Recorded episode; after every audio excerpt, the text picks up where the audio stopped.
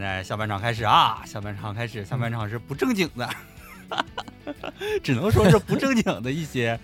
啊呃足球相关漫画作品啊，因为怎么说呢？因为正常来讲的那些逻辑啊，在我推荐这里面漫画里面呢，可能不太适用。嗯，行，然后我先想想啊，我正好看一下，先讲哪一个呢？啊，那就先讲一个比较有意思的啊，讲第一个是叫这个漫画呢叫《洁癖男子青山君》，哎，听这个名，啊，洁癖男子青山君听这个名字，是不是就觉得这好像跟足球没有什么关系？对对对，感觉名字里并没有出现足球。对，它是一个嗯，你要说足完全足球题材吧，它也不是，它跟蓝色监狱这这一类的有点差不太，嗯就是类型上有点有点杂，它不是单纯的去嗯讲足球，嗯，可以把它当成一个带有足球元素的偏日常搞笑的这么一个作品。对，对，有点有点日常，有点搞笑，但是它同时也是有一些青春运动的这种元素在啊。然后这部作品呢是呃有漫画，当然也有动画嘛。动画是一五年啊，哎，我看啊，没有，漫画是一五年连载，然后动画呢是嗯二零一七年七月份开始播出啊。然后刚刚也哦，还是一个比较相相对来说比较久远的动画。对，然后刚刚也说了，因为它是一个那个偏日常搞笑嘛，所以它这个动画的集数来讲，不像其他运动番，其他运动番最少的话应该也都算有也有二十四集，对吧？你是，像蓝色监狱，它预定也是二十四集，啊，更更多的像哎，青春芦苇好像也是二十四集吧，我记得是。对对对，最少也你至少也得二十多集。但这部就是十二集，因为我刚刚说了，它是一个搞笑为主的嘛。啊是，有意思点是什么？就是主人公是能代表日本足球的一个前锋啊，而且非常帅气，他一个高中生，但是标题也说了，还有极度的还有极度的洁癖。洁癖。对，就这个挺反差挺挺对逗的，真的。就是大家现在这么想，足球是一个什么样的运动？它是一个嗯，满身臭对汗啊，泥很很泞。不干净的一个 运动，对，充满了泥泞。就是你要滑铲啊，你要跟人 滑对滑铲，滑铲之后你肯定身上都沾满了泥土嘛，对吧？然后你要跟人挤，挨着碰瓷儿一样挤，然后有撞各各种撞。有汗水，别人的汗水滴在了你的衣服上，哈 哈然后你运运动过量，你也会有汗。啊，那更不要提什么脱掉的足球鞋什么的，就对一想就对对对很脏。然后主人公呢，他是有一个极度重度洁癖的一个人，然后这个重度洁癖帮助了他 成为了啊日本足球比较有代表性的一个人物。为什么呢？就是因为他怕脏嘛，你很有个性对。啊，只要一旦有什自己的服装有污渍，或者是足球染上了污渍，他就会大非常大力的去消除它啊。然后就是我觉得我啊对这漫画就让人感觉就是就挺挺搞怪的，挺无厘头的。其实对，所以为了他他不想去把自己在球场上就是弄脏，所以他就在球场上想方设法锻炼自己的技术，提高自己的一个技术，然后尽量去避免这个可能。对对，所以它就是一个很灵敏的一个嘛，啊，然后作为一部运动番呢，它没有那么热血啊，但作为一部日常番，它又不是很日常；作为一部搞笑番，它又不是很搞笑。但是它把这些全部融合在一起呢，就有一个独特的魅魅力啊，就比如说啊，拥有重度洁癖的这个青山君啊，明明有重度洁癖啊，对足球就是哎呀怎么这么脏啊，但是他自己内心却有一个。啊、永远无法控制住的，就是他无法永远无法放弃自己对于这个足球的热爱啊，对是，对对，比如说喜欢青山君到一定程度啊，甚至有些疯魔的一个隐形啊，这么一个女主角，这个女主啊啊，然后当然她还有一个什么球队的主要选手作为财阀独子，明明球技很烂，却毫无毫无有钱人这种架子啊，都是跟青山君的这些什么都有一些关系的。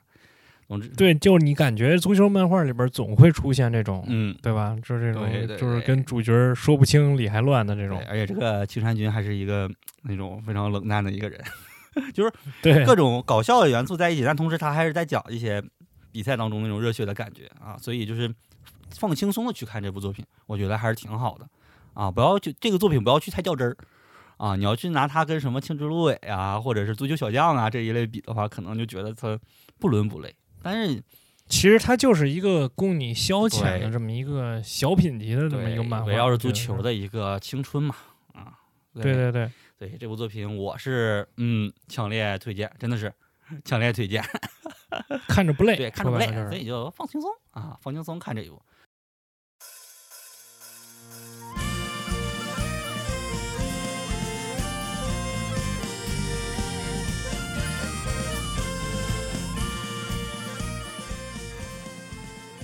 然后下一个作品，哎，这个作品，哎，可能有些人知道啊，有些人就是早期一些人吧，啊，一几年的时候就知道的一部作品就是《逆转监督》啊，不是逆转裁判，逆转监督挺挺牛逼的，这个这个真的是逆转监督是我我也挺喜欢的那个作品，嗯，啊，逆转监督它不是逆转裁判啊，大家啊，因为监督是什么啊？大家能不能理解啊？这部作品怎么说啊？你们了解《足球经理》这个游戏吗？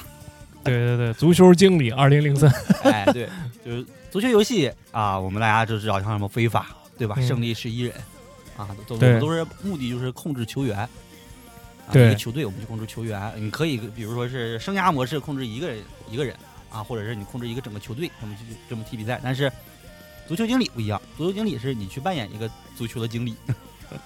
就是你是俱乐部的头儿，说白了，啊，你得嗯去想战术，你得去经营球队，去管理球员，对，然后去买买入新的球员，这个让他们产生化学反应什么的。对，嗯谁跟谁搭配在一块儿好用逆转监督就是有点这么一个类似啊。啊，他的视角呢不是像其他作品一样是从什么中锋、前锋、运动员这类着手。啊，他是一个双角双主角制啊。当然，我们最大的主角他就是这个一个监督啊，也就是足球经理，啊说白对，了就说白就是。足球经理。啊。然后这部作品呢，嗯。呃，当时连载或者说播出的时候啊，是正好是呃连载的时候是零七年在讲台社上连载，然后嗯。动画的时候一零年的时候啊，那个时候正好是那个世界杯，啊对。那时候正好坐上这个世界杯的东风啊，动画化了，然后开始那个时期稍微火过一阵子，啊、因为那时候版权问题没有像现在这么严格，所以当时我记得是在各个平台都能搜到。现在的话不确定啊，你大家可以试一下，可能哔哩哔哩或者是什么爱奇艺之类的，应该还能再找到这个动画作品啊嗯，啊。然后这个作品就在东世界杯的时候火过一阵，那世界杯过后啊，这个国内对于这部作品就热度也开始下降了，所以汉化组什么的换过好几波。大家要主要看漫画的话，可能会在贴吧或者一些动漫之家啊这一类的还能再找到啊，有兴趣可以看一看啊。然后主要说一下它这个，我尽量不剧透啊，讲一下它这个非常有意思的一个模式，是以教练员，也就是足球经理，再加上球员这种双重角度去描述着这个这个故事啊，也就是说所谓的双主角嘛，并且在很多时候不只是以这个教练跟球员去看问题，因为我刚刚说了，他是像足球经理一样，所以它会包含了一些像俱乐部的管理层啊，以及一些球迷啊，从球迷的角度，还有因为它是一个足球，就这么说吧，大家所了解足球，它不像世界杯什么的，当然呢还有代表国家，但是正常的一种俱乐部形式，它其实是商业化的，是需要赞助商的。对，对吧？就比如说什么 某某球队盼盼，什么辽宁队什么盼盼球队呀，防盗门什么 对，什么北京首钢，首钢就是赞助商，对对？吧？啊，他这个漫画也是会以这些什么球迷管理，然后以及同时还有这个赞助商，商业运作，对商业运作这些嗯全部加进来，所以它更偏一个真实系啊，会有不同的一些角度去讲这个故事。嗯，然后但是这个剧情呢，虽然我刚刚说了这是有很多角度，但剧情并不复杂，它是一个很简单，就是我们很传统的，就是一个已经曾经辉煌过的，但因主力球员出走了，所以就没落的一个俱乐部啊，请嗯来了曾经的主力球员。啊，就就就是以前的主力球员，但是他现在不当球员了，当那个教练，当那个经理，当经理教练啊，然后这个教练呢，就是主人公，开始大刀阔斧啊，我要开始改革，我要带你们对带你们走出这个低迷的时期，我们要成为最强的俱乐部啊，就开始带领这些年轻球员啊，同时也让老球员重新焕发青春一样啊，就不再那么颓废，因为老球员一看，哎，这什么德行啊，都已经放半放弃了，让他们再重拾信心啊，就这么一个故事。之后就开始在日本联赛刮起了一阵非常非常新啊，怎么说？应该青春风暴，风暴，这是对，就是一个默默无闻的小队开始啊，逐渐的开始往上爬，这么一个励志的一个故事啊。是啊这部作品，我们必须要详细讲的是，它不仅包含了这个不同的视角，同时它有很多的一个角色的塑造，因为它不像哦，它不像那个啊，之前说的是以主打比赛为主啊，没错，对，它包含了教练呀一些等等，所以他会从一个足球比赛当中从各个角度去讲，所以对每一个职位的这些角色都进行了一些很好的描绘，使角色就是有一些更鲜更鲜活吧，甚至有对他让那个每他让足球这个整个那个嗯俱乐部里边的每个角色都更有血有肉。对对对也也让大家稍微摆脱了一些那种特别那个持有的刻板印象啊，同时，也能或者知识盲区什，么的。而且你要是想了解一个足球俱乐部的一个运营方面的一些，也可以去看这一部。必须看逆转监督，对我操，真的逆转监督就是对你对足球的这个俱乐部的理解，啊当然绝对是能够。当然，它也有一些问题，因为它主要是从经理角度嘛，就是有点夸大了那种，就是以战术为主啊，就它嗯战术其实有时候有点略微浮夸啊，嗯是对，所以这可能是一个稍微有点缺点，但是。我们看的时候就会有一种就是跟其他不一样的视角，就是从战术啊，以及球员的心理啊、教练的这种搭配啊，这么在一起，就看起来就非常有意思，勉强算是一个比较合理的一个模式吧。对对，所以这一部就推荐啊。然后顺便提一下，他这个第二个主人公是以他那个球队的一个中场，也是一个，嗯也是一个中场啊。一个就是指挥官的对对对对，也是就是嗯，平时要发挥好了就很好，稍微有点不行了的时候就很差劲 这么的一个人。挺丧的。对对，啊，就是教练，我们的教练主人公带着这个中场主人公啊，中锋主人公啊，这么就进行推动球员球队的一个故事啊，挺有意思，所以我比较强烈推荐。好，嗯然后再介绍一个，这个可能怎么说？嗯、它有点像正常的足球漫画，但是它压轴，对最后一个压轴来对了。算是压轴吧，啊，算是最后一压轴。嗯它跟正常的足球漫画感觉是一样，但是它有一个很多不同的细节，而且这些细节是，会让你觉得特别的神奇。它是这个漫画是比较老啊，叫《我们的足球场》。哎，哎，我们的足球场是一个连载比较早期啊，跟那个《足球风云》差不多时期吧。它是九二年到九八年期间在连载的，啊，是在啊日本的那个少年 Sunday 三 Sunday 上连载的，总共是三十四嗯本。我看的这个版本呢是那个港台版，港台引进的那个版本，就是玉皇朝版本，嗯，所以大家去看。台版对港台版的玉皇朝，就是玉皇朝是什么？黄玉郎知道吧？啊，他的这个出版社啊引进的一部那个足球漫画。怎么说？它它其实是一个很传统啊啊，讲的就是一个足球的少年啊，就嗯就就高山啊，高山和野，嗯、有点和野打野，这 个对棒球英豪的感觉啊啊呃，这么一个少年，然后从小与效力日本。这个职业联赛，或者说是也不算职业联赛，当时日本那个联赛有点像半职业啊，时期的那个父亲一起啊，呃在一起，然后开始在那个相约于国立竞技场同场比赛，但因为高山冠一就是他的父亲为救一个小孩儿而发生了交通事故，就就身亡了。这这个这个模式是不是就觉得很老套？甚至让我想到了《幽游白书》。对，就很多就是反一般情况不都是这种嘛？啊啊，身亡，对，然后令河野意志消沉，放弃足球啊。然后，但是直到高中二年级啊，受到当年被高山冠一所救的小孩儿浩一郎挑战，然后就开始对足球有兴趣啊，他就开始继续踢足球啊，就是这么一个故事。但是他，我刚说了，他虽然故事感觉跟正常的足球漫画一样，但是他其实幕后来讲，或者说他整体的故事，你贯穿看完之后，会觉得又不一样。原因是什么呢？是漫画中的时间，也就是九二年开始到高校时代以后，就高校时时期之后，它的时间是和当时连载的现实时间是一致的，九二到九八哦年，也就是他经历了由日本的那个 J 联盟开幕，就那时候开幕到多哈嗯。杯剧、法国世界杯出场、日本足球界的实际情况，以及职业球会需要面对的困难，这些还有什么球员所面对的现实困境，就是当时这些全部包含在内。对，是就是跟时代、跟时间一起，就是当时发生什么，他这漫画就在讲什么。而且同时，嗯日本、这这这个漫画当中讲的这个日本 J 联盟球会，除了漫画中提及的东京山贼，也就或者说是山城自宫和博多海豚是虚构的球会以外，其他登场的都是现实这个联盟球会当中存在的那些球队，嗯就是当时时那些现实存在的。同时，就是说白了，从漫画照进现实对，了。漫画照进现实。同时，作者也提到过啊，故事中大部分的角色啊，真实球员所演化的这些名称啊等，嗯，这这个除外啊，就是说这真实球员的那个名名字是除外，其他人的角色名字全部都是他的同学和朋友啊，哦，用他用他身边的人取对，的全都是他身边人。然后、嗯。更有意思，他那个里面我刚刚说了有有两个是原创球队嘛，原创嗯球队的球衣和队旗等等一系列的，不是作者设计的，是交给读者设计的。哦，，对，就是他有个投稿活动。会，通过。哦，他是不是跟原来那那个时候那些漫画都很很乐意做那种什么投稿对，但是他征集？对投稿征投稿，然后哎你画这些不错，我就直接用了，就是征集啊，而且哦，随着，而且他很少有就很少有的就是就是你看足球小将，大空翼从小学到他已经成为日本代表队，他的发型都没有变过，对吧？对，但这个故事不一样，他为了体现出真实感，就是他会随着故事的推进进展，包括季节啊什么的，人物的服装、发型等等，都会有变化。尤其是发型，你就能看到嗯都会有变化。这一点是在不只说日本漫画吧，在很多漫画当中，它其实都很少很少能见到这种就是这种细心的地方啊。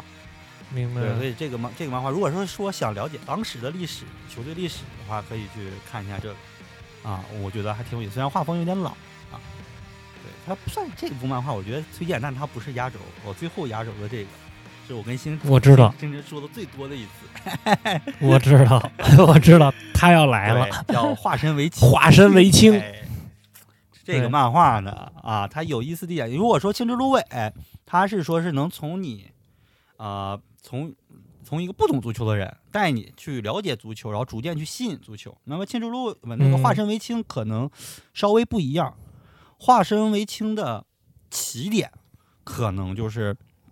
去吸引那些稍微了解过足球的一些人。啊，他的嗯。起点，他一开始看的时候会有一种，他好像是像足球小将一样，从小学开始讲，对，一开始也是从小学开始讲，但是小学篇却发生了让主人公发生个意外，这当然这个意外有些很老套啊，就是小学期间嗯。主人公要成为了那个比较牛逼的，就已经是被日本青少年联盟已经发发现，你就觉得要把他带到那个明日之，星要，把他带带上那个就是一个青训啊青年训练嗯。营那种感觉，已经本来要带着他去了，他也马上要进入了，甚至都已经基本上收到球探的那个回信儿了，但是发生了意外，导致腿骨折。啊，嗯。然后就中断了几年，直到初中二年级又开始重新从一个原先的少年球星，小学的时候的这个球星啊，中间空档几年之后又重新来过。啊，这么一个从初中开始再继续踢足球到高中这么一个励志的故事。啊。他的角度来讲的话，刚刚说了，他不是一个像带着你去逐渐入门，他一开始的起点就比较高啊，对，他是有有起点的，对他有起点，然后同时受伤期间之后，因为体能不行，但是这个主人公他会有一些战术以及对足球的那种灵性。这足球他有底子嘛，对他就是一个天才的感觉，虽然身体不行了，但他有那个灵性，对球感什么的还是有一些的啊。他在一开始的比赛中就是但，就是有一种就是悟空带着束缚器就开始逐渐的对，就是训练的感觉，但是金箍，但是那个金金箍咒，对，或者说就像比克什么的带着那穿着一身那个负重就开始跟人打架一样啊，就体、哦体能不行，体能不行，但是有球感，就带着也是带着从初中开始带着那些不太啊、不太愿意踢足，就不是说不太愿意踢足球，就是不那么上进的人开始逐渐的啊跟着他的节奏嗯，一起去踢足球，然后逐渐逐渐的去获胜、去成长，当然也包含一些恋爱是一系列的。嗯，他起点可能是稍微有那么一点高，但是在你看的过程中，他的代入感，我认为是比青之啊，我不是踩青之芦苇啊，是我个人觉得他代入感会更强一些，而且他对角色的描写也是比较有意思的啊，我只能说是比较有意思的一点，因为它会对我们的个人看法对吧，，因为它更青春一些，但它又不像是金晨说的《足球风云》那种，还有我刚刚说的那个啊《洁癖男子》那种过于青春啊，很贴近现实这么一个作品。它在日本的话是，呃，跟《青竹芦苇》是差不太多吧，名气啊。对，然后《青竹芦苇》好像没完结呢，但是这部漫画在今年九月份左右已经完结了，啊，总共是四百多话。如果是对足嗯球有一定喜爱，然后也想了解一下这个日本青年啊、青少年足球他们这个成长过程，为什么他们从青少年时期对足球就有包含包含这个热爱，以及他们的目标是什么的话，想了解的话，可以去看一看。看完这个，可能也就更加了解到那个日本国家足球队啊，日本国家足球队他们为什么会形成现在这个样子，也算是一个这个写写进现实的一个，嗯可以。等等你说完了之后，最后我我想跟你讨论另外一个问题。嗯，对你先说，你这已经完毕了，这部作品啊，这就是就是，其实我想跟你讨论，嗯就是今天本来就想最最后咱们讨论一个问题啊，就是我看了这些漫画吧，这些足球漫画之后，发现有一个问题，就是呃，足球漫画开始画的越来越。就是从绘画的角度上讲啊，因为你你本身你也是老师嘛，嗯。就是你也你也是教美术老师，然后我我以前也学美术的，就今天最后讨论一个问题，就是为什么从这个作画上来讲，我觉得整体的画风啊，就是尤其是像化身为青啊，因为其实咱们之前聊的时候，我都已经看了，不太想聊那个问题了，嗯。但是突然聊到化身为青的时候，我就想想想想到一这个事儿，我就说他的画风其实有点儿就是偏硬，就是我觉得他整体的人物的那种嗯画风啊，就是包括他的造型啊什么的都挺都挺硬的，就是他用的线对，线条啊，对，用用的线条其实很硬的。嗯你看，像《足球风云》啊，包括之前咱们耳熟能详的足球足球小将，嗯对吧？它整体人物的那种线条是很柔和的，对吧？对对对，就是那种，对对对。呃，你包括像，说实话，像那个蓝色监狱、嗯啊，蓝色监狱其实还好点儿，就是青色芦苇也是，青色芦苇就是你感觉也是那种很很硬的线条，就很硬的边儿啊，嗯就是那整个人物造型是很硬的边儿。就是我是不太明白啊，就是为什么现在的运动足球呃足球漫画它用的线条会变成这样啊？因为其实我觉得我个人还是比较喜欢那种圆滚滚的流线条的这种运动漫画的感觉，因为我觉得更更更有那种运动感啊。就是化身为青的这个吧，就是我确实也很喜欢这漫画啊，但是可能唯一让我觉得有点不太适应的就是它这画风。嗯其，实其实猫知道，就是我我我对于我自己接受不了的画风，其实还挺那什么的。你看化身为青的时候，有没有一种感觉，就是嗯他画的人物就踢球的动作什么的，像不像咱们以前学美术的时候那种速写？对对对，我就想说的就是这个。其实我就想说，他他对，就是挺它像速写一样，它其实化身为青这个作品，你仔细看的话，会发现它很多动作，包括就踢球的那些感觉动作什么的，很像是那些咱们现实当中看足球当中，有点像那种速写啊、临摹的那种感觉。然后他的人物表达方方面，就是线条那种感觉什么的，也是像速写那种更硬朗，线条更粗，就整体感觉你会看到更有冲击力。但是不知道为什么，就是他包括传球，还有像 踢球的这些动作什么的，就是没有那种动态感。像踢足球那种，嗯就是比如说，就是比如说，就是足球那个，你要看那种那个比赛那个集锦啊，它里面有什么，或者有特写镜头拍照，就是拍照的那些照片，就是那种感觉，它是一个静态照片的感觉、嗯啊。化身为青，它给你的感觉是这样，对，确实是。对它画风是就是画工是没问题的，甚至说基本功嗯在、就在这儿，可以比什么高桥阳一画足球小将要好很多，但是他没有那种流动感，他更多的描述的同时，你也会发现他是在心理。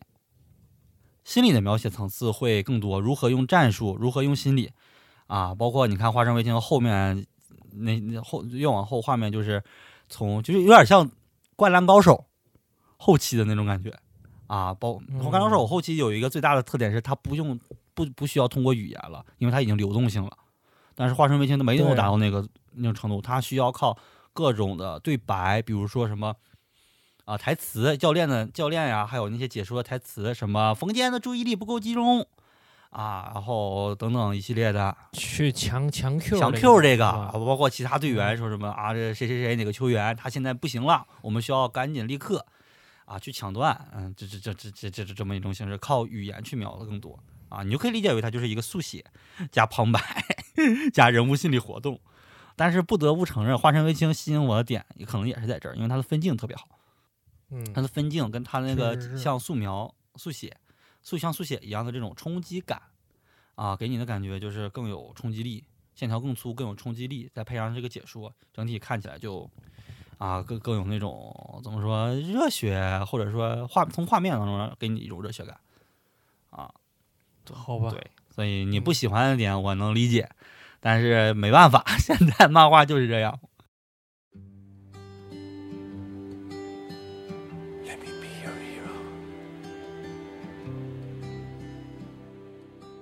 今天这个我这个我给大家推荐的这个漫画啊，就到此结束了。然后也不知道大家对我们推荐的这几部漫画当中，哪一部是你特别喜欢的呢？或者说有没有你特别喜欢的足球漫画对，想要因为足球漫画太多了，现在。对、哦太多我们要要说的话还有什么？闪电十一人、足球骑士。对。等等等等，太多太多作品，包括我们有提到但我们没有介绍的 Days，对吧？对，足球漫画真的是太多了，日本足球漫画真的是哇，看不这百花齐放吧。看不过对，然后可能大家也会有自己的心头好，对对对，所以呢，也希望大家听了我们的节目之后，把自己喜欢的足球漫画，在我们的节目下方给我们留言，好不好？然后本期节目就到这儿，然后感谢大家的支持啊！希望大家能够给我们的节目转发、评论、点赞，有好有耶，谢谢大家，再见。拜拜。 I can kiss away the pain. I will stand by you forever. You can take my breath away.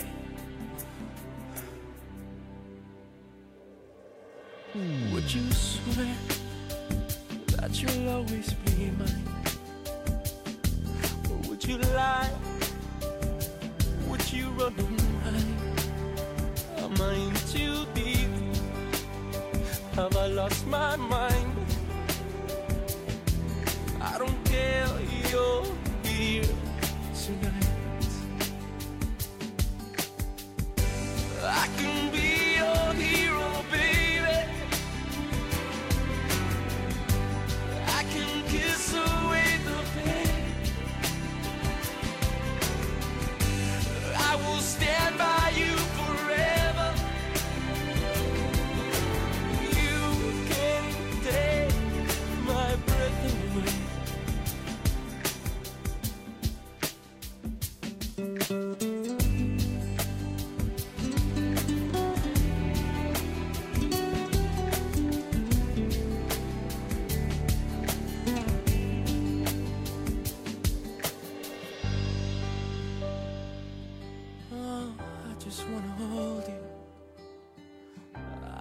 just wanna hold you.